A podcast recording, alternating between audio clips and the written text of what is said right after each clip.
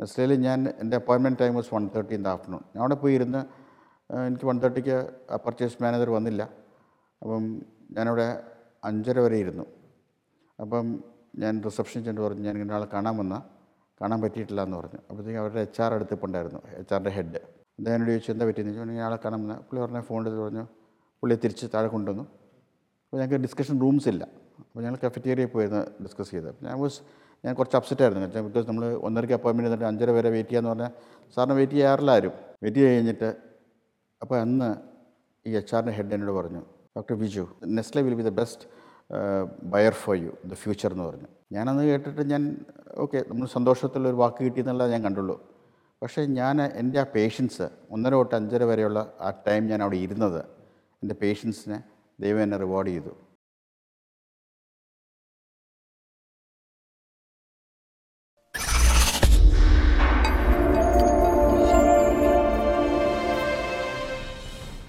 എല്ലാവർക്കും നമസ്കാരം. ഞാൻ doctor Ranjith Raj management consultant and business coach. Turning പോയിന്റിന്റെ അതിശക്തമായ പുതിയൊരു എപ്പിസോഡിലേക്ക് എല്ലാവർക്കും സ്വാഗതം. സ്പൈസസ് എന്ന വാക്ക് കേൾക്കുമ്പോൾ തന്നെ ഈ ലോകത്തിന്റെ മുമ്പിൽ ഏറ്റവും വലിയ മാതൃകയായിട്ടുള്ളൊരു സ്ഥാപനമാണ് സിന്തൈറ്റ് ഇൻഡസ്ട്രീസ്. നമുക്ക് എല്ലാവർക്കും പ്രചോദനമായിട്ടുള്ള ഓരോ മലയാളിക്കും വളരെ അഭിമാനത്തോടു കൂടി തോന്നുന്ന ഒരു കാര്യമാണ് അങ്ങനെ ഒരു സ്ഥാപനം നമ്മുടെ നാട്ടിൽ നിന്നാണല്ലോ തുടക്കം കുറിച്ചതെന്നുള്ളത്. അപ്പോൾ ആ സ്ഥാപനത്തിന്റെ അമരക്കാരനായി ഇന്ന് അതിന്റെ മാനേജിംഗ് ഡയറക്ടറായിട്ടിരിക്കുന്ന ഡോക്ടർ വിജു ജേക്കബ് വിജു സാറാണ് ഇന്ന് നമുക്ക് അതിഥിയായിട്ട് വന്നെത്തിയിട്ടുള്ളത്. എല്ലാവർക്കും ഒരുപാട് ഇൻസ്പിറേഷൻ ലഭിക്കാൻ പോകുന്ന ഒരുപാട് കാര്യങ്ങളാണ് സാറ് പറയാൻ പോകുന്നത്. അപ്പോൾ ടേണിംഗ് പോയിന്റിലേക്ക് സാറിന് സ്വാഗതം. സിന്തൈറ്റ് എന്ന് പറയുന്ന ആ മഹത്തായ പ്രസ്ഥാനം ഇന്ന് ലോകം മുഴുവൻ അറിയപ്പെടുന്നതാണ്. ഞാൻ അതിലേക്കൊക്കെ വരുന്നതിനേക്കാൾ മുമ്പ് എങ്ങനെയായിരുന്നു സാറ് ബിസിനസ്സിലേക്ക് എത്തിയതും ഏത് കാലഘട്ടത്തിലായിരുന്നു അതൊക്കെ ഒന്ന് അറിയാൻ ആഗ്രഹമുണ്ട്. നയന്റീൻ സെവന്റിയിലാണ് സിന്തൈറ്റ് സ്റ്റാർട്ട് ചെയ്തത്. ആ സ്റ്റാർട്ട് ചെയ്ത കാലത്തും ഘട്ടം തൊട്ട് തന്നെ ഞങ്ങൾ ഷോപ്പ് ഫ്ലോറിൽ അല്ലെങ്കിൽ ഫാക്ടറിയിൽ ഒരു വിസിറ്റ് ഉണ്ട് ഞങ്ങൾക്ക് അവധിക്കാലത്തൊക്കെ അത് ഫാദറിന്റെ ഒരു നിർബന്ധമായിരുന്നു ഞങ്ങൾ ചെറുപ്പം തൊട്ടേ ഫാക്ടറിയിൽ വരണമെന്നും കാര്യങ്ങൾ മനസ്സിലാക്കണമെന്നൊക്കെ ഒരു നിർബന്ധമായിരുന്നു. പിന്നെ കോളേജ് സ്കൂളിൽ പഠിച്ച് കുറച്ചുകൂടെ നയൻത്ത് ടെൻത്ത് സ്റ്റാൻഡേർഡിലായപ്പോഴത്തേക്കും കമ്പനി നയന്റീൻ സെവന്റി സിക്സ് ആയപ്പോഴത്തേക്കും കമ്പനി നല്ലൊരു ഫുൾ ഫ്ലെജിലേക്ക് റണ്ണിങ്ങിലേക്കായി. ആ കാലഘട്ടത്തിലൊക്കെ നമ്മൾ അവധിക്കാലത്ത് വരുമ്പോഴൊക്കെ ഒരു ഉച്ച തൊട്ട് വൈകിട്ട് വരെ നമുക്ക് ഫാക്ടറിയിൽ ജോലി ചെയ്തേ പറ്റുള്ളൂ ഷോപ്പ് ഫ്ലോറിൽ. ജോലി ചെയ്യാൻ പോകും പിന്നെ കുറച്ച് ലാബിലിരിക്കും. എങ്ങനെയാണ് റോ മെറ്റീരിയൽ ടെസ്റ്റ് ചെയ്യണത് അതിന്റെ റിസൾട്ട് എങ്ങനെയാണ് വരുന്നത്? അതിന്റെ ഈൽഡൊക്കെ എത്രയുണ്ട്? എന്നൊക്കെ ആ കാലഘട്ടത്തിൽ മനസ്സിലാക്കിക്കൊണ്ടിരുന്നു. അത് കഴിഞ്ഞിട്ട് ഒരു കോളേജിൽ ചെന്ന സമയത്തും കൂടുതൽ സമയവും ഞങ്ങൾ കുറേ ഞാൻ എന്നെ പ്രത്യേകിച്ച് തന്നെ ഞാനൊരു എനിക്ക് സ്കില്ല് ഉണ്ടെന്ന് എന്റെ ഫാദറിന് മനസ്സിലായി. മാർക്കറ്റിംഗ് ആണ് എന്റെ സ്കില്ലെന്ന് ഡാഡിക്ക് മനസ്സിലായി. അതുകൊണ്ട് പ്രത്യേകിച്ച് എന്നെ ഞാൻ അതിന്റെ അകത്ത് കൂടുതൽ ഇൻവോൾവായി കമ്പനിയിൽ നയന്റീൻ എയ്റ്റി ത്രീ എയ്റ്റി ഫോറിൽ ഞാൻ ജോയിൻ ചെയ്യുന്നു. അന്ന് മാർക്കറ്റിങ്ങിനുമായിട്ടുള്ള സ്റ്റാർട്ട് ചെയ്തത്. ഒരു ജേർണൽ എല്ലാ കാര്യങ്ങളും നോക്കാനായിട്ടുള്ളൊരു രീതിയിലാണ് സ്റ്റാർട്ട് ചെയ്തത്. Eighty three eighty eighty four eighty five ആയപ്പോഴത്തേക്കും ഞങ്ങൾ കോയമ്പത്തൂർ ഫാക്ടറി സ്റ്റാർട്ട് ചെയ്യുന്നു.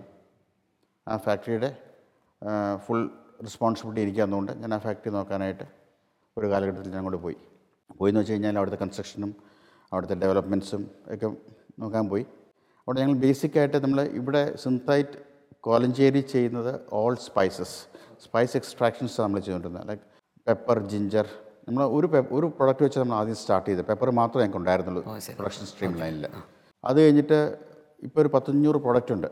അപ്പം എൺപത്തഞ്ചായപ്പോഴത്തേക്കും അത് എൺപത്തഞ്ച് അങ്ങോട്ട് മുന്നോട്ട് പോകുമ്പം കണ്ടമാനം പ്രൊഡക്ട്സ് ഇറങ്ങി. ക്യാപ്സൈ ചില്ലി ക്യാപ്സൈസൻ കളറ് അങ്ങനെ ഓരോ പ്രൊഡക്റ്റും ഇങ്ങനെ ആഡ് ഓൺ ചെയ്യാൻ തുടങ്ങി ഞങ്ങൾ ജിഞ്ചർ അങ്ങനെ വേറെ ഒത്തിരി പ്രൊഡക്റ്റ് ആഡ് ഓൺ ചെയ്തു. അങ്ങനെ ആഡ് ഓൺ ചെയ്ത് വന്നപ്പോഴാണ് നമ്മൾ ഈ പുതിയ ഫ്ലവർ എക്സ്ട്രാക്ഷൻ എന്ന് പറഞ്ഞൊരു കമ്പനി ഫ്രാൻസിൽ നിന്ന് ഞങ്ങൾക്ക് ടൈപ്പ് വന്നു. ഓക്കെ. ആ ടൈപ്പിൽ ഞങ്ങൾ പോയി കോയമ്പത്തൂർ പോയി ഫാക്ടറി ഇട്ടു. അന്ന് കാൽ ഫൈസർ എന്ന് പറഞ്ഞ ഫ്രാൻസിലെ കമ്പനിയായിട്ട് ടൈപ്പ് ചെയ്ത് ഒരു ജോയിന്റ് വെഞ്ചർ പാർട്ട്ണർഷിപ്പായിരുന്നു അവർ നമ്മുടെ അടുത്ത് ജോയിന്റ് വെഞ്ചർ എന്ന് വെച്ചാൽ അവർ നമ്മുടെ അടുത്ത് പ്രൊഡക്റ്റ് തിരിച്ച് മേടിക്കുന്ന കണ്ടീഷനില്ല അങ്ങനെ കോയമ്പത്തൂരാണ് ഏറ്റവും കൂടുതൽ ഫ്ലവർ കൃഷി ചെയ്യുന്നത് മനസ്സിലാക്കി. അവിടെ പോയി സ്ഥലം മേടിച്ചു. ഫാക്ടറി സ്റ്റാർട്ട് ചെയ്തു. ഭംഗിയായി അത് മനോഹരമായി മനോഹരമായിട്ട് മുന്നോട്ട് പോയി. അത് കഴിഞ്ഞിട്ട് ഞങ്ങൾ അവിടെ ബന്ദിപ്പൂ മാരിഗോൾഡ് അവിടെ കൃഷി ചെയ്യാൻ തുടങ്ങി. അത് ഇതുപോലെ തന്നെ ഒരു കമ്പനിയായിട്ട് മെക്സിക്കൻ ഒരു കമ്പനിയായിട്ട് ടൈപ്പിലാണ് മുന്നോട്ട് പോയത്. ആദ്യത്തെ രണ്ട് മൂന്ന് വർഷമൊക്കെ ഭംഗിയായിട്ട് പോയി. പിന്നെ അത് കഴിഞ്ഞിട്ട് ഈ മാരിഗോൾഡ് ബിസിനസ്സിൽ നമുക്ക് കുറച്ച് ബയസ് റിക്വയർമെന്റ് കുറഞ്ഞു. എന്നിട്ട് ആ മെക്സിക്കോയിലുള്ള കമ്പനി പൂട്ടി പോകേണ്ട ഗതി അവസ്ഥ വന്നു. അങ്ങനെ ഞങ്ങൾക്ക് നമുക്ക് ആ സമയത്തൊരു ഇതൊരു വലിയൊരു ഒരു ടേണിംഗ് പോയിന്റ് ആയിരുന്നു എന്റെ ലൈഫിൽ കാരണം ഇത്രയും നോക്കിയിട്ട് നൂറ്റമ്പത് ടൺ മാരിഗോൾഡിന്റെ എക്സ്ട്രാക്റ്റ് നമ്മുടെ കമ്പനിയിൽ സ്റ്റോക്ക് ഇരിക്കുക അത് ഏകദേശം ഒരു ഇപ്പോൾ അന്നത്തെ സമയം നയന്റി ഫൈവ് നയന്റി എയ്റ്റ് ടൈമിൽ ഇത്രയും സ്റ്റോക്ക് ഇരിക്കുകയാണ് ഏകദേശം ഒരു പതിനെട്ട് ഇരുപത് കോടി രൂപയുടെ സാധനം. ഞാൻ മെക്സിക്കോയിൽ കസ്റ്റമർ കണ്ട് തിരിച്ചു മടങ്ങി വരുന്ന സമയത്ത് ഞാൻ സിംഗപ്പൂർ വഴിയാണ് തിരിച്ചു വന്നത്. അപ്പോൾ എന്റെ അടുത്ത് ഫ്ലൈറ്റിൽ ഹോങ്കോങ്ങിൽ നിന്ന് സിംഗപ്പൂർ ഫ്ലൈറ്റിലേക്ക് കയറുന്ന ഫ്ലൈറ്റിൽ എന്റെ അടുത്തൊരാൾ വന്നിരുന്നു. അപ്പോൾ ഞാൻ വിൽക്കാൻ പോയ കമ്പനി പൂട്ടിപ്പോയി. അപ്പോൾ ഞാൻ വളരെ വിഷമിച്ചാണ് തിരിച്ച് മടങ്ങിയ എന്റെ മടക്ക യാത്ര. എന്റെ അടുത്തിരിക്കുന്ന ആൾ കാഷ്വലായിട്ട് വന്ന് എന്റെ അടുത്ത് വന്നിരുന്നു. ഒരു രണ്ട് ബിയർ ക്യാനായിട്ടാണ് വന്ന് അദ്ദേഹം അവിടെ നിന്നിരുന്നത്. അപ്പോൾ ഞാൻ ചോദിച്ചു ഫ്ലൈറ്റിൽ ബിയർ കിട്ടുമല്ലോ? പിന്നെ എന്തിനാണ് ഈ ബിയർ ക്യാനായിട്ട് ഇവിടെ വരേണ്ട ആവശ്യം എന്താണെന്ന് ചോദിച്ചു. പുള്ളി പറഞ്ഞു പുള്ളിക്ക് ലിവർ സംബന്ധമായ ഒരു ഇതുണ്ട്. അതുകൊണ്ടാണ് ചൈനീസ് ബിയറാന്ന് പറഞ്ഞ് പുള്ളി എയറോസിന്റെ അടുത്ത് അവർ കൊണ്ട് വെക്കുകയും ചെയ്തു. ഇത് കഴിഞ്ഞിട്ട് അദ്ദേഹം മടങ്ങി വന്ന ഒരു പുള്ളി ബിയർ കഴിച്ചിരുന്ന സമയത്ത് ഞാൻ ചോദിച്ചു എന്തിനാണ് ചൈനയിൽ പോയെന്ന്? ഞാൻ ജസ്റ്റ് ഒരു ക്യൂരിയോസിറ്റിക്ക് വേണ്ടി ചോദിച്ചതാണ് അപ്പം പുള്ളി പറഞ്ഞു ഇങ്ങനെ ഞാൻ മാരിഗോൾഡ് അന്വേഷിച്ച് പോയതാണ് അപ്പം ഞാൻ ചോദിച്ചു എന്തിനാ മാരിഗോൾഡ് എന്ന് ചോദിച്ചു? പുള്ളി പറഞ്ഞു അല്ല ഞാൻ ഭയങ്കര ഷോർട്ടേജാണ് മാരിഗോൾഡിന്. ഇപ്പം ഞാൻ ഗ്രാമിനായി മാരിഗോൾഡ് വിൽക്കുന്നത്. ഇപ്പം ചൈനയിലെ വില പത്തൊമ്പത് സെന്റാണ് പക്ഷേ കിട്ടാനില്ല. പത്തൊമ്പത് സെന്റാണ് കിട്ടാനില്ല എന്ന് പറഞ്ഞു. അപ്പോൾ ഞാൻ കുറച്ചൊക്കെ സംസാരങ്ങൾ റിലേഷൻഷിപ്പ് ഉണ്ടാക്കാൻ വേണ്ടി കുറച്ച് നേരം സംസാരിച്ചുകൊണ്ടിരുന്നു അപ്പോൾ എന്റെ മനസ്സിലുണ്ട് നൂറ്റമ്പത് ടൺ എന്റെ അടുത്ത് സ്റ്റോക്ക് ഇരിപ്പുണ്ട്. അപ്പോൾ ഞാൻ പറഞ്ഞു ഒരു ഇരുപത് സെന്റാണെങ്കിൽ അരമുക്കാൽ മണിക്കൂർ കഴിഞ്ഞാൽ ഞാൻ പറയുന്നത് മുഴുവൻ. ഞാൻ പറഞ്ഞു ഇരുപത് സെന്റാണ് ഞാനത് നൂറ്റമ്പത് ടൺ പുള്ളി റിക്വയർമെന്റ് ഹൺഡ്രഡ് ഫിഫ്റ്റി ടൺസ് ആയിരുന്നു. നൂറ്റമ്പത് ടൺ ആണെങ്കിൽ ഞാൻ തരാമെന്ന് പറഞ്ഞു. പുള്ളി വളരെ എക്സൈറ്റഡ് ആയിപ്പോയി. പുള്ളി പോയ കാര്യം ഞാനിവിടെ ഫ്ലൈറ്റിൽ നിന്ന് സാധിച്ചു കൊടുക്കുക. ഞാൻ അതിനേക്കാൾ എക്സൈറ്റ്മെന്റ് എനിക്ക് കാണിക്കാൻ പറ്റില്ല. കാരണം ഞാൻ എന്റെ സ്റ്റോക്ക് രണ്ട് വർഷം ഇരുന്ന സ്റ്റോക്ക് ഞാൻ വിൽക്കുകയാണ്. അപ്പം ഞാൻ അതിലേക്കാണ് കൂടുതൽ എക്സൈറ്റഡ് പക്ഷേ ഞാൻ എനിക്ക് ആ എക്സൈറ്റ്മെന്റ് കാണിക്കാൻ അദ്ദേഹത്തിന് മുമ്പിൽ കാണിക്കാൻ പറ്റത്തില്ല. അപ്പോൾ എന്നോട് ചോദിച്ചു എത്ര എന്നോട് ചോദിച്ചപ്പോൾ ഡീറ്റെയിൽസ് കമ്പനിയെ കുറിച്ച് ചോദിച്ചു. എത്ര നാളായി പ്രൊഡക്ഷൻ തുടങ്ങിയിട്ട്? ഇത്ര കുറേ വർഷങ്ങളായി. ഓക്കെ. സ്ഥിരമായിട്ട് ഇത് ചെയ്യേണ്ടത് എന്നൊക്കെ പറഞ്ഞ അവസാനം ഞാൻ എന്നോട് പറഞ്ഞു പിറ്റേ ദിവസം രാവിലെ അവരുടെ ഓഫീസിൽ ചെല്ലാൻ പറഞ്ഞു. അപ്പോൾ ആ ഈ പർച്ചേസ് മാനേജറായിരുന്നു ഫ്ലൈറ്റിലിരുന്നത് പുള്ളി പറഞ്ഞു ഇറങ്ങിയപ്പോൾ എന്നോട് പറഞ്ഞു എന്റെ നമ്പറൊക്കെ മേടിച്ചെടുത്ത് രാവിലെ ലൊക്കേഷൻ പറഞ്ഞു തന്നു. ഞാൻ അവിടെ ചെന്നു ഫാക്ടറി ചെന്നു. അപ്പോൾ അവരെ പ്രസിഡന്റിനെ കണ്ടു. പുള്ളി ആദ്യം എന്നോട് ചോദിച്ചു മിസ്റ്റർ ജേക്കബ് ഇതിങ്ങനെ ഈ കോൺട്രാക്ട് സൈൻ ചെയ്യാൻ പറ്റുമെന്ന് ചോദിച്ചു. എന്റെ മാനേജർ ഇങ്ങനെ പറഞ്ഞു പറഞ്ഞു ഒരു സൈൻ ചെയ്യാമെന്ന് പറഞ്ഞു. നൂറ്റമ്പത് ടണ്ണിന്റെ ആ, പിന്നെ ഞങ്ങളൊരു എട്ട് വർഷത്തേക്ക് ആ കമ്പനിയായിട്ട് ടൈപ്പായി അങ്ങനെയാണ് ആ കമ്പനിയായിട്ട് ഒരു ടൈപ്പ് ഉണ്ടായി. ഞങ്ങൾ റെഗുലറായിട്ട് ആ ബിസിനസ് കണ്ടിന്യൂ ചെയ്യാൻ സാധിച്ചു. അത് വലിയൊരു നേട്ടമായിരുന്നു സിന്താറ്റിനെ സംബന്ധിച്ചുള്ള ആ സമയത്ത്. പിന്നെ ഒരു അഞ്ച് വർഷത്തേക്ക് അഞ്ചെട്ട് വർഷത്തേക്ക് അവരുമായിട്ടുള്ള ടൈപ്പായിരുന്നു അപ്പോൾ അത് സിന്താറ്റിനെ ആ കോയമ്പത്തൂർ മറ്റേ തമിഴ്നാട്ടിലുള്ള കോയമ്പത്തൂരിലുള്ള ഡിവിഷൻ അത്രമാത്രം ഗ്രോ ചെയ്യാനുള്ള ഒരു ഓപ്പർച്യൂണിറ്റി നമുക്ക് കിട്ടി. മാത്രമല്ല റീസണബിൾ നല്ല നല്ലൊരു പ്രോഫിറ്റും ആ കാലഘട്ടത്തിലുണ്ടായിരുന്നു. അപ്പോൾ സാറ് ശരിക്കും ബിസിനസ്സിലേക്ക് വന്നിട്ട് ആദ്യമായിട്ടൊരു ഒരു വലിയ വലിയൊരു കാര്യം ചെയ്യാനായിട്ട് സാധിച്ച ശരിക്കും തുടക്കം അവിടെ നിന്നായിരുന്നു അവിടെ നിന്നായിരുന്നു അപ്പോൾ ഇതൊക്കെ നമുക്ക് ആ സമയത്തൊക്കെ ടെൻഷൻ ഉണ്ട്. അതായത് ഇത്രയും സാധനം സ്റ്റോക്ക് ഇരിക്കുമ്പോൾ അന്ന് ഇരുപത് കോടിയുടെ സാധനം സ്റ്റോക്ക് ഇരിക്കുക എന്ന് പറഞ്ഞാൽ അത്ര ചെറിയ കാര്യമല്ല. അപ്പോൾ അതുകൊണ്ട് അതിന്റേതൊരു ടെൻഷൻ എന്റെ അടുത്തുണ്ടായിരുന്നു. പക്ഷെ എന്നാലും ഞാൻ ഒരിക്കലും ഒരു ബിസിനസ്സിനെ ഞാനൊരു ടെൻഷനോടെ കാണാറില്ല ഒരിക്കലും. അന്ന് ബാക്കിയുള്ളവരൊക്കെ അതിന് വളരെ ഒട്ടും അനുകൂലമായിട്ടല്ല അതിനെ കൈകാര്യം ചെയ്തു പക്ഷേ എന്നാലും ഞാൻ അതിനെ ഒരു പോസിറ്റീവ് മൈൻഡോടെ എപ്പോഴും ഒരു ബിസിനസ്സിൽ ഒരു പോസിറ്റീവ് മൈൻഡ് ഉണ്ടായിരിക്കണം. അല്ലാതെ എല്ലാ നെഗറ്റീവ് മൈൻഡിൽ കൂടെ പോയി കഴിഞ്ഞാൽ നമുക്ക് ഒരിക്കലും ബിസിനസ് ചെയ്യാൻ സാധിക്കില്ല. അങ്ങനെ കമ്പനി കോയമ്പത്തൂരിലെ ഫാക്ടറി ഗ്രോ ചെയ്തു. അതേ സമയം അതേസമയം കോലഞ്ചേരിയിലെ ഫാക്ടറി ഗ്രോ ചെയ്തു. പല പല മേഖലയിലേക്ക് ഞങ്ങൾ കടന്നു. ഞങ്ങൾ കോയമ്പത്തൂർ ഞങ്ങൾ കർണാടകയിലെ ഒരു ഫാക്ടറി മേടിച്ചു. അവിടെ ഒരു സിക്ക് യൂണിറ്റ് ആയിരുന്നു. റൈസ് പ്രാൻ നോക്കുന്ന റൈസ് പ്രാൻ ചെയ്തുകൊണ്ടിരുന്ന ഫാക്ടറി ആയിരുന്നു. അപ്പോൾ നമ്മൾ നോക്കിയപ്പോൾ നമുക്ക് അനുയോജ്യമായ കാര്യങ്ങളാണ്. നല്ല ഏരിയയാണ് മനസ്സിലാക്കി. ഹരിയർ എന്ന് പറഞ്ഞ സ്ഥലത്ത് ആണ് നമ്മൾ ദാവങ്കിരിയുടെ അടുത്ത് ഹരിയർ എന്ന് സ്ഥലത്താണ് നമ്മൾ മേടിച്ചത്.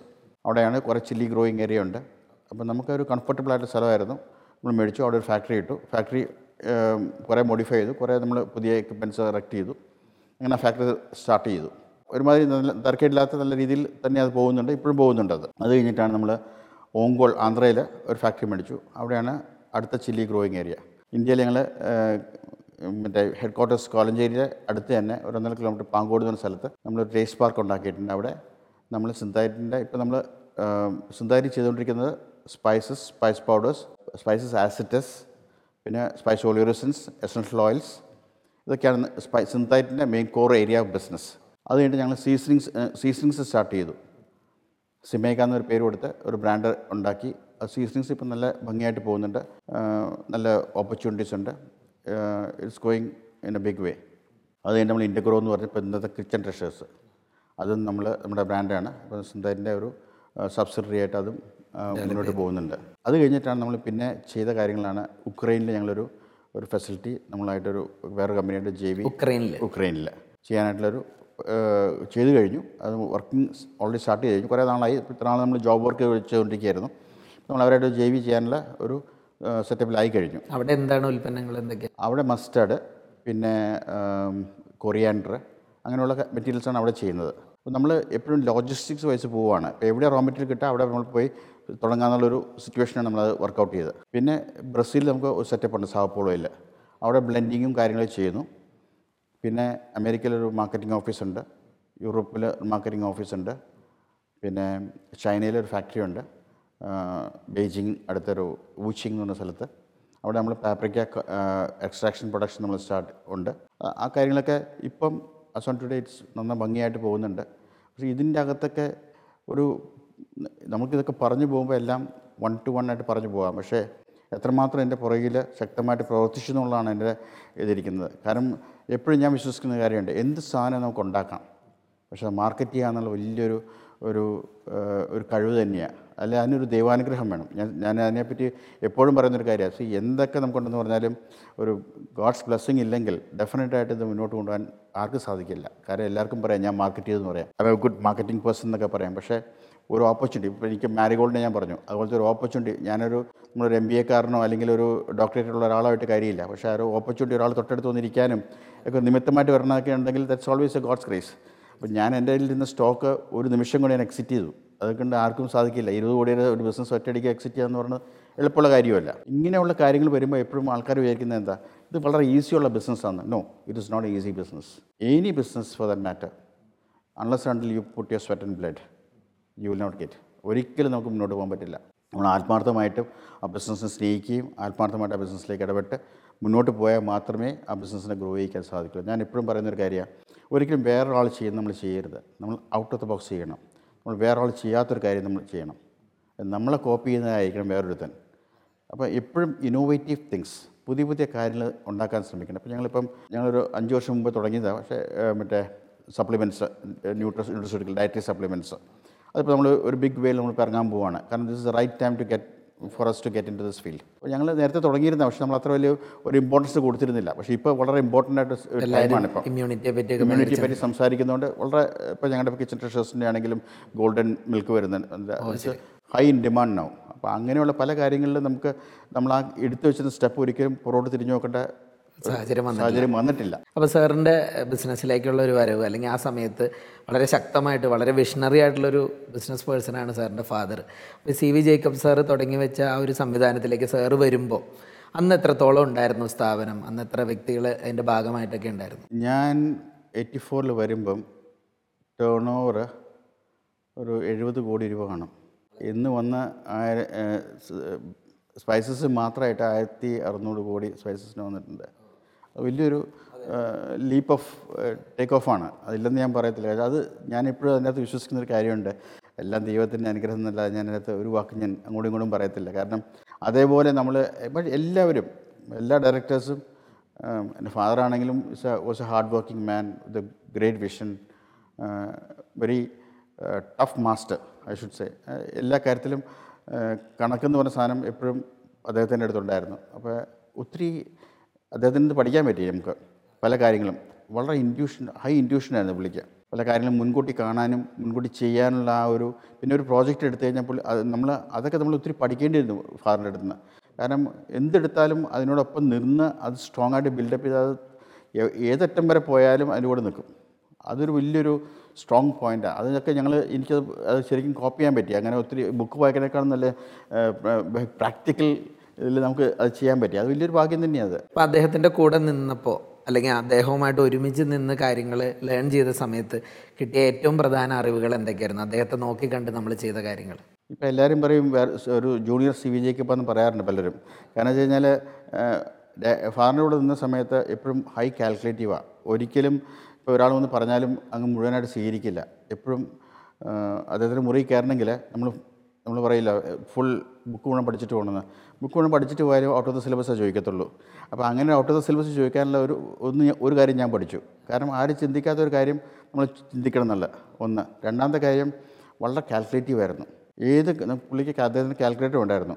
പക്ഷെ എന്നാലും മില്യൺസ് ഒക്കെ ഡിവൈഡ് ചെയ്യും. അപ്പോൾ അങ്ങ് അത്രയും ഒരു കാൽക്കുലേറ്റീവ് പേഴ്സണാലിറ്റി ആയിരുന്നു. അപ്പോൾ അതൊക്കെ നമ്മൾ ഞാൻ കുറേ ഇമ്പൈബ് ചെയ്യാൻ ശ്രമിച്ചിട്ടുണ്ട്.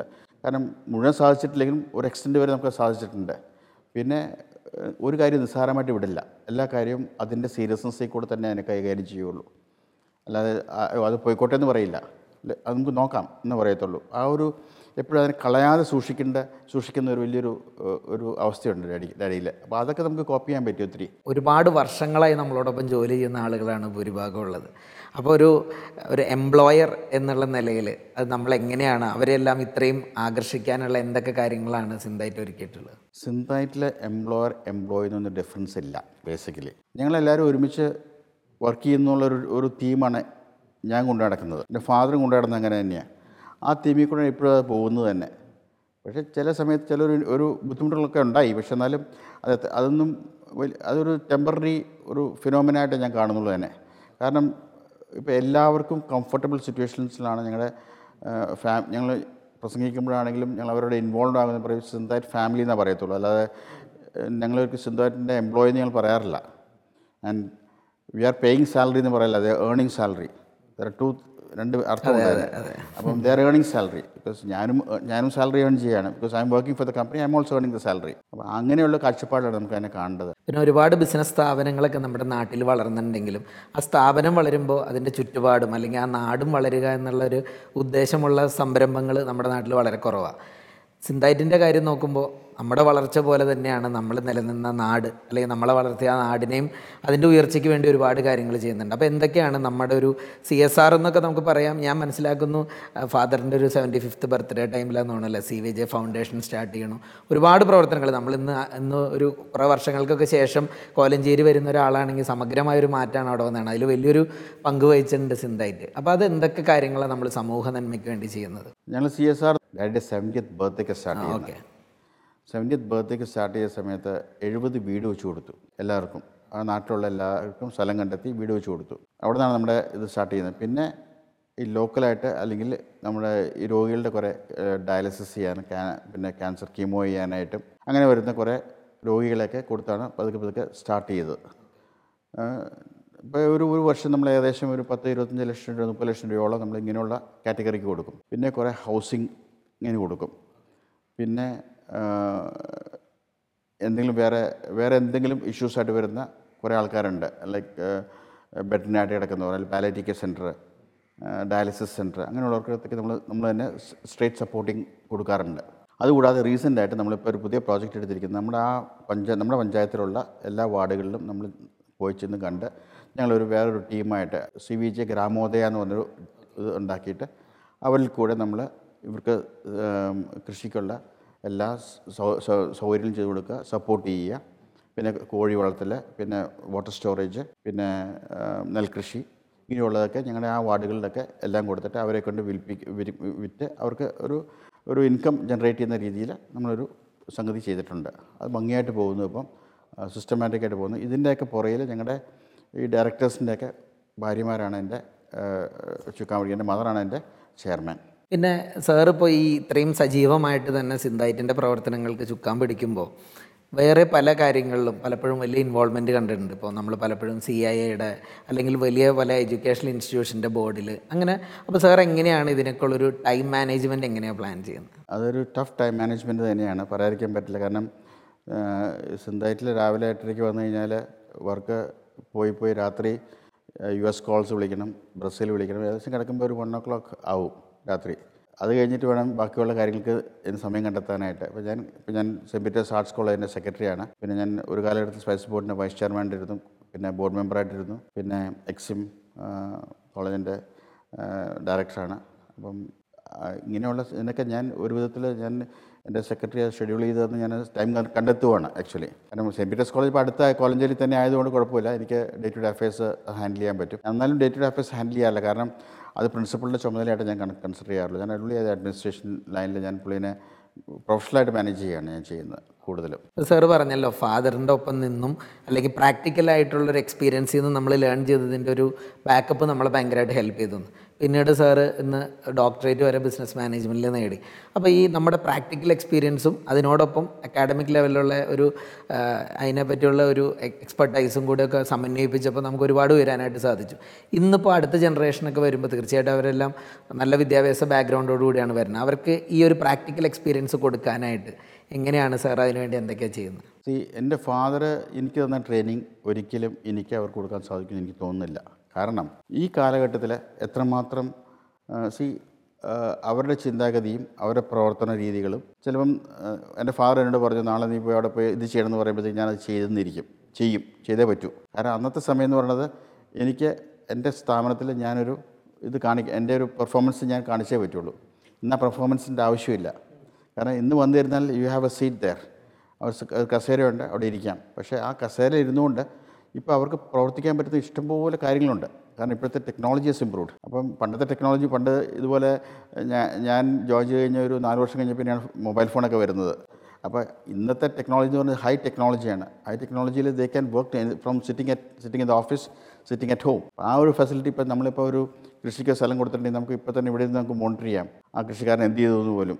അപ്പോൾ അത്രയ്ക്ക് ടെക്നോളജി ഹസ് ചേഞ്ച് അപ്പോൾ അവർക്ക് ആ ആ ലേറ്റസ്റ്റ് ടെക്നോളജി വെച്ചുകൊണ്ട് അവർക്ക് വർക്ക് ചെയ്യാൻ പറ്റും.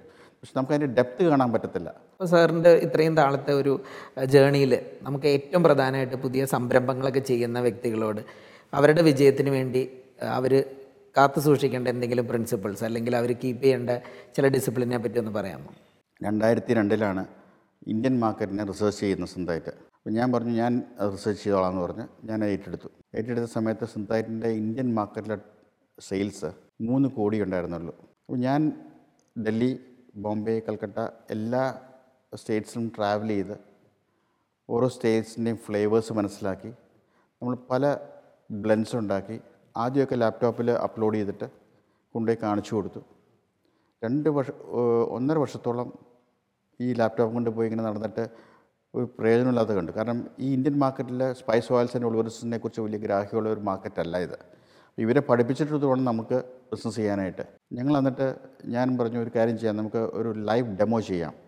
ഈ അപ്പോൾ ഞങ്ങൾ കസ്റ്റമർ ബേസ് കിട്ടി ഞങ്ങൾക്ക്. ഈ കസ്റ്റമർ ബേസ് വെച്ചുകൊണ്ട് നമ്മൾ ലൈവ് അവിടെ ഓരോരോ സ്ഥലത്തും പോയി നമ്മൾ ലൈവ് ഡെമോ ചെയ്തു. ലൈവ് ഡെമോ ചെയ്തിട്ട് അവരെ പഠിപ്പിച്ചു കൊടുത്തു. അപ്പോൾ ഇത് ഇത്രയും നിങ്ങൾ ഈ ഓൾവേഴ്സിന് ഉപയോഗിക്കുന്നതുകൊണ്ട് നിങ്ങൾക്ക് ഇത്രയും ലാഭമുണ്ടെന്ന് നമുക്ക് മനസ്സിലാക്കിച്ചു കൊടുത്തു. അത് കഴിഞ്ഞിട്ട് ടു തൗസൻഡ് സിക്സ് ആയപ്പോഴത്തേക്കും ഓരോരുത്തർ ഉപയോഗം തുടങ്ങി. അപ്പോൾ ഞാൻ ആ കാലഘട്ടത്തിലൊക്കെ നെസ്റ്റിലേക്ക് പോവും പെപ്സി പോയി യൂണിലിവറി പോയി. അപ്പോൾ അതൊക്കെ നമ്മൾ ഒരു ഡിസപ്പോയിന്റ് ഹാർട്ടോടെ തിരിച്ചു വരുന്നത്. അപ്പം ഒരു ഭയങ്കര എക്സ്പീരിയൻസ് എനിക്ക് നെസ്ലയിലുണ്ടായി നെസ്ലയിൽ ഞാൻ എന്റെ അപ്പോയിൻമെന്റ് time was one thirty in the afternoon ഞാൻ അവിടെ പോയി ഇരുന്ന് എനിക്ക് വൺ തേർട്ടിക്ക് പർച്ചേസ് മാനേജർ വന്നില്ല. അപ്പം ഞാനവിടെ അഞ്ചര വരെ ഇരുന്നു. അപ്പം ഞാൻ റിസപ്ഷൻ ചെന്ന് പറഞ്ഞു ഞാൻ ഇങ്ങനെ ആളെ കാണാൻ വന്ന കാണാൻ പറ്റിയിട്ടില്ല എന്ന് പറഞ്ഞു. അപ്പോഴത്തേക്കും അവരുടെ എച്ച് ആർ അടുത്തിപ്പുണ്ടായിരുന്നു എച്ച് ആറിന്റെ ഹെഡ് അദ്ദേഹം എന്നോട് ചോദിച്ചു എന്താ പറ്റിയെന്ന്? ചോദിച്ചു കാണാൻ വന്ന. പുള്ളി പറഞ്ഞ ഫോൺ എടുത്ത് പറഞ്ഞു പുള്ളിയെ തിരിച്ച് താഴെ കൊണ്ടുവന്നു. അപ്പോൾ ഞങ്ങൾക്ക് ഡിസ്കഷൻ റൂംസ് ഇല്ല.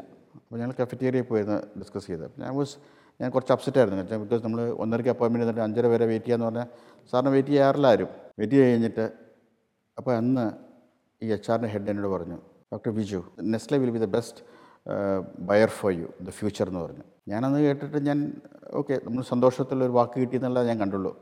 പക്ഷേ ഞാൻ എന്റെ ആ പേഷ്യൻസ് ഒന്നര തൊട്ട് അഞ്ചര വരെയുള്ള ആ ടൈം ഞാൻ അവിടെ ഇരുന്നത് എന്റെ പേഷ്യൻസിനെ ദൈവം എന്നെ റിവാർഡ് ചെയ്തു. We are one of the best support for Nestle today അപ്പം ഞാൻ ആദ്യം പറയേണ്ടതുള്ളത് ഏത് സംരംഭമായാലും ഏത് സ്റ്റാർട്ടപ്പ് കമ്പനീസ് ആയാലും you should have the patience first patience first listen to do things എല്ലാത്തിനും പേഷ്യൻസ് വേണം. പിന്നെ രണ്ടാമത് വേണ്ട അതിന്റെ പെർസിവിയറൻസ് വേണം. തീർച്ചയായിട്ടും എന്നാലേ അതിന് മുന്നോട്ട് പോകാൻ പറ്റുള്ളൂ. രണ്ടായിരത്തി പന്ത്രണ്ടായപ്പോഴത്തേക്കും സിന്താന്റെ domestic Indian market turnover was almost hundred and forty crores ഏത് മൂന്ന് കോടിയിൽ നിന്ന് ഈ ഇത്രയും സമയം കൊണ്ട് രണ്ടായിരത്തി പന്ത്രണ്ടായപ്പോഴത്തേക്ക് ഞങ്ങൾ നൂറ്റി നാൽപ്പത് കോടി ടച്ച് ചെയ്തു.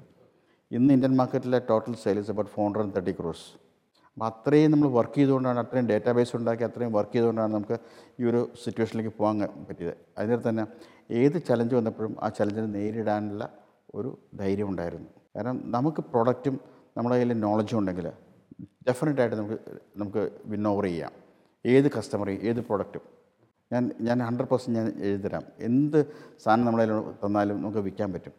പക്ഷേ ആദ്യമൊക്കെ ഇനിഷ്യൽ സ്റ്റേജിൽ കുറച്ച് സ്ട്രഗിൾ ചെയ്യണം. ആ സ്ട്രഗിൾ എല്ലാ ബിസിനസ്സിനും ആ സ്ട്രഗിളുണ്ട് ആർക്കും ഫ്രീ റൈഡ് ഒരിക്കലും ഫ്രീ റൈഡ് കിട്ടില്ല. ഫ്രീ റൈഡ് കിട്ടുന്നുണ്ടെങ്കിൽ ഫ്രീ ഫോളോ ആയിരിക്കും. അപ്പം തന്നെ ഫോളോ ചെയ്യും. അതിന് സംശയം വേണ്ട. കാരണം അത് ജസ്റ്റ് ഒരു ടേക്ക് ഓഫ് ആയിരിക്കും. അതുപോലെ താഴെ പോകും. ഒത്തിരി എക്സാമ്പിൾസ് ഉണ്ട് ബിസിനസ്സിൽ ബിസിനസ് മോഡൽ എടുത്ത് കഴിഞ്ഞാൽ ഒത്തിരി ആൾക്കാരുടെ എക്സാമ്പിൾസ് ഉണ്ട്.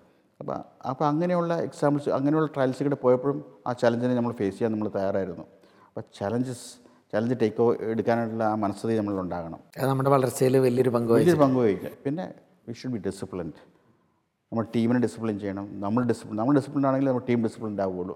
നമ്മൾ ഇൻഡിസിപ്ലിൻഡ് ആണെങ്കിൽ ടീമും ഇൻഡിസിപ്ലിൻ ആവും. ദാറ്റ്സ് അതിന് തർക്കമൊന്നും വേണ്ട. ഇന്നിപ്പോൾ ഈ സിന്തായിറ്റിന് എന്ത് എത്ര ഏതൊക്കെ ഡിവിഷൻസ് ഉണ്ട്? സിന്തായിറ്റിന് ഇപ്പം ഹോട്ടലുണ്ട് ഒന്ന് ഒന്ന് റെമഡയുണ്ട്. ഒന്ന് വേറെ ഉണ്ടായിരുന്നു. വേറെ ഉണ്ട് ഇപ്പം.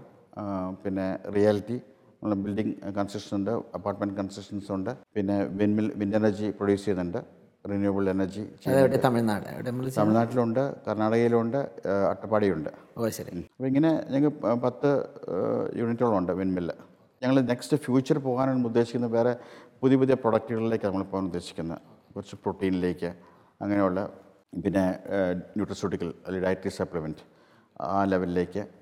അങ്ങനെ ഒരു മൂവ്മെന്റാണ് നമ്മളിപ്പം നെക്സ്റ്റ് സ്റ്റെപ്പ് എടുത്തു വയ്ക്കാൻ നമ്മൾ തീരുമാനിച്ചേക്കുന്നത്. ഒരു പ്രധാന ടേണിംഗ് പോയിന്റുകൾ ഒന്ന് സമ്മറൈസ് ചെയ്തൊന്ന് പറയാമോ? പ്രധാന ടേണിംഗ് പോയിന്റ് ഒന്ന് എയ്റ്റി ഫൈവിൽ കോമിറ്ററി യൂണിറ്റിൽ പോയി അതിൽ ഒരു ഒരു നാഴികക്കല്ലുണ്ടാക്കാൻ സാധിച്ചു. രണ്ട് ഇന്ത്യൻ മാർക്കറ്റിനെ പഠിക്കാൻ സാധിച്ചു. അത് വലിയൊരു എക്സൈറ്റിംഗ് ടൈമായിരുന്നു എനിക്ക്. കാരണം വെച്ചാൽ ശരിക്കും ഒന്നുമില്ലാത്തടത്ത് ഞാൻ അതിന് സ്പാർക്ക് ഉണ്ടാക്കിച്ച് നാനൂറ്റമ്പത് കോടി ഇന്ന് സ്വന്തമായിട്ടിന്റെ ഒരു ടേൺ ഓവറിലേക്ക് എത്തിക്കാൻ സാധിച്ചു. ഇന്ത്യൻ മാർക്കറ്റ് മാത്രം. അപ്പോൾ അങ്ങനെ ഒത്തിരി കാര്യങ്ങൾ ഒത്തിരി ഒത്തിരി ഇന്ത്യൻ മാർക്കറ്റിൽ എങ്ങനെയാണ് വർക്ക് ചെയ്യണമെന്ന് പഠിക്കും അത് വലിയൊരു വലി- വലിയൊരു സംഗതി തന്നെ ഇന്ത്യൻ മാർക്കറ്റ് പഠിക്കുക എന്ന് പറയുന്നത് ഇത് ബാക്കിയുള്ള മാർക്കറ്റ് പോലെയല്ല. ഇപ്പോൾ യൂറോപ്പിലാണെങ്കിൽ എവിടെയും ചെന്ന് കഴിഞ്ഞാൽ ഏകദേശം സിമിലാരിറ്റി ഉണ്ട്. ഇവിടെ അങ്ങനെയല്ല. ഓരോ ഓരോ സ്റ്റേറ്റ് വൈസ് ഡിഫറൻസ് ഉണ്ട്. ആ സ്റ്റേറ്റ് വൈസ് ഡിഫറൻസ് നമ്മൾ കോമ്പിനേഷൻസ് ഉണ്ടാക്കണം. അത് വലിയൊരു ചലഞ്ചാണത്. അപ്പോൾ ഇങ്ങനെയൊക്കെ ചലഞ്ചിങ് സിറ്റുവേഷൻസ് ഒക്കെ എന്റെ ഒരു വലിയ ടേണിംഗ് പോയിന്റായിട്ട് ഞാൻ കാണും. അപ്പോൾ നമ്മുടെ കേരളത്തിലെ സാധാരണക്കാരുടെ ഇടയിൽ ഏറ്റവും കൂടുതൽ സിന്തൈറ്റിന്റെ ഉൽപ്പന്നം ഇപ്പോൾ കൺസ്യൂം ചെയ്തുകൊണ്ടിരിക്കുന്ന ഒരു പക്ഷേ കിച്ചൺ ഡ്രഷേഴ്സ് ആയിരിക്കും. അതാണല്ലോ ഇപ്പോൾ വളരെ ഫെമിലറൈസ് ചെയ്ത് വന്നത്. അപ്പോൾ മുമ്പൊക്കെ നമ്മൾ കൂടുതൽ എക്സ്പോർട്ട് ഓറിയന്റഡ് ആയിട്ടും അല്ലെങ്കിൽ നേരത്തെ പറഞ്ഞ പോലെ ഒലിയോ റെസിൻസ് ഒക്കെ പോലുള്ള ആക്ടിവിറ്റി ചെയ്തതിൽ നിന്ന് വേറൊരു ഒരു പുതിയ സ്റ്റെപ്പ് അല്ലെങ്കിൽ ഒരു ടേണിംഗ് പോയിന്റ് എന്ന് പറയാവുന്ന രീതിയിലായിരുന്നു കിച്ചൺ ട്രഷേഴ്സിന്റെ കൂടെ വരവ്. ആ ഒരു മേഖല എങ്ങനെയാണ് നമ്മൾ നോക്കി കാണുന്നത്? സി ഇത് ഞങ്ങൾ എയ്റ്റി സെവനിൽ എന്റെ കൈ കൊണ്ട് തന്നെ ഞാൻ സ്പൈസ് സ്പോട്ട് ഉണ്ടാക്കി ലോക്കൽ വിറ്റുകൊണ്ടിരുന്നതാണ്. ആ അത് കഴിഞ്ഞിട്ട് ഞങ്ങളൊരു ടു ഇയേഴ്സ് നടത്തി അത് നിർത്തി. നിർത്തി കഴിഞ്ഞിട്ട് പിന്നെ റീസ്റ്റാർട്ട് ചെയ്തതാണ് ഇന്റഗ്രോ ലൈക്ക് കിച്ചൺ ഡ്രഷസ് ഈ കിച്ചൺ ഡ്രഷസ് സ്റ്റാർട്ട് ചെയ്തപ്പം നമുക്കൊരു ബേസ് ഉണ്ടായിരുന്നു നമ്മുടെ കയ്യിൽ എന്താ പക്ഷേ നമുക്കൊരു മാർക്കറ്റ് ഈ മാർക്കറ്റ് ചാലഞ്ചസ് എന്ന് പറയുന്നത് ഈ ചെറിയൊരു കേരളത്തിൽ കിടന്ന് കളിക്കുന്ന ഒരു കളിയാണത്. പക്ഷേ നമ്മൾ ഇവിടുന്ന് മാറി നാഷണൽ വൈഡ് പോകണമെന്നാണ് നമ്മുടെ അടുത്ത സ്റ്റെപ്പ് ആ സ്റ്റെപ്പിലേക്ക് നമ്മൾ നീങ്ങിക്കൊണ്ടിരിക്കുക സാറിന്റെ ബിസിനസ് കരിയറിൽ ഫാമിലി എത്രത്തോളം സപ്പോർട്ട് ചെയ്തിട്ടുണ്ട്? എന്റെ വൈഫാണ് ഏറ്റവും വലിയ supportive and she's a prayerful lady basically അതാണ് എന്റെ ഗ്രേറ്റ് സപ്പോർട്ട് രണ്ട് പെൺമക്കളുണ്ട്. അവർ രണ്ടുപേരും മൂത്താൾ എന്റെ കൂടെ ഉണ്ടായിരുന്നു. ഇപ്പോൾ സൊബാറ്റിക് ലീവിൽ എഴുതിയിരിക്കുകയാണ് രണ്ടാമത്തെ ആൾ എന്റെ കൂടെ ഉണ്ടായിരുന്നു. പുള്ളിക്കാരി അവസാനം ഒരു fashion design she's a fashion designer മൂത്തയാൾ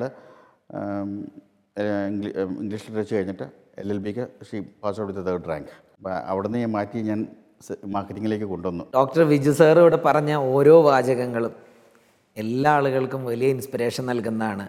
അതൊരു സംരംഭം നടത്തുന്ന ആളായിക്കോട്ടെ അല്ലെങ്കിൽ സംരംഭക ലോകത്തേക്ക് എത്തണമെന്ന് ആഗ്രഹിക്കുന്നവരായിക്കോട്ടെ ഇന്ന് പഠിക്കുന്ന വിദ്യാർത്ഥികളായിക്കോട്ടെ.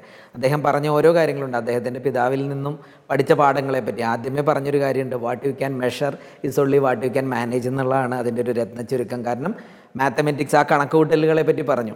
പിന്നീട് നമ്മളൊരു ബിസ് ബിസിനസ്സിൽ കാണിക്കേണ്ട ഡിസിപ്ലിനെ പറ്റി പറഞ്ഞു. അദ്ദേഹം എടുത്ത ചലഞ്ചസിനെ പറ്റിയും ആ ചലഞ്ചിനെ എങ്ങനെ ഓവർകം ചെയ്തു എന്നുള്ളതിനെ പറ്റി പറഞ്ഞു. ലേണിംഗ് ലേണിംഗ് ഒരു ഒരു ഇമ്പോർട്ടന്റ് ഫാക്ടറാണെന്നുള്ള കാര്യം നമ്മൾ മനസ്സിലാക്കി. ഇതൊക്കെ കൊണ്ട് തന്നെയാണ് സിന്തായിട്ട് ഇന്ന് ലോക പ്രശസ്തി ആർജിച്ച വലിയൊരു പ്രസ്ഥാനമായി മാറിയതും. ദിനം പ്രതി വളർന്നുകൊണ്ടിരിക്കുന്നതും. അപ്പോൾ ഇനിയും നമുക്ക് ആഗ്രഹിക്കാം കാതോർക്കാം ഇനിയും സിന്തൈറ്റിന്റെ വളർച്ചയ്ക്ക് വേണ്ടിയിട്ട്. ഒരുപാട് ഉയരങ്ങളിലേക്ക് ഇനിയും ഇനിയും പ്രസ്ഥാനം നീങ്ങട്ടെ. വരും തലമുറയും അതിശക്തമായി തന്നെ സ്ഥാപനത്തെ മുന്നോട്ട് നയിക്കട്ടെ. അപ്പോൾ ഇത്രയും സമയം നമ്മളോടൊപ്പം ചെലവഴിച്ചതിനും വളരെ വിലയേറിയ നിർദ്ദേശങ്ങൾ അല്ലെങ്കിൽ സാറിന്റെ ജീവിത കഥയൊക്കെ നമ്മളോട് എക്സ്പ്ലെയിൻ ചെയ്തതിന് വളരെ നന്ദി. Thank so much thank